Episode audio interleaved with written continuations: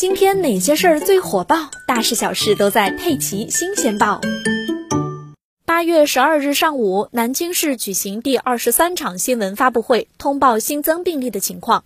八月十一日，南京市公共医疗卫生中心 ICU 病房一名护士在例行核酸检测中结果阳性，医院立刻启动风控措施，排查密接，对相关环境实施周末消毒。目前已经排查到的密接和相关场所核酸检测结果都是阴性。省市疾控部门正在深入开展流调工作，将根据流调结果采取进一步的措施。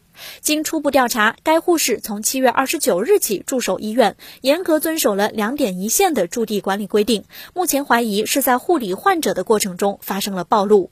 南京市卫健委副主任丁小平解释，职业暴露具体是指医疗人员在从事诊疗护理活动过程中接触到了传染病病原体。这名护士冒着职业暴露的风险，在抢救危重病人的过程中发生了感染。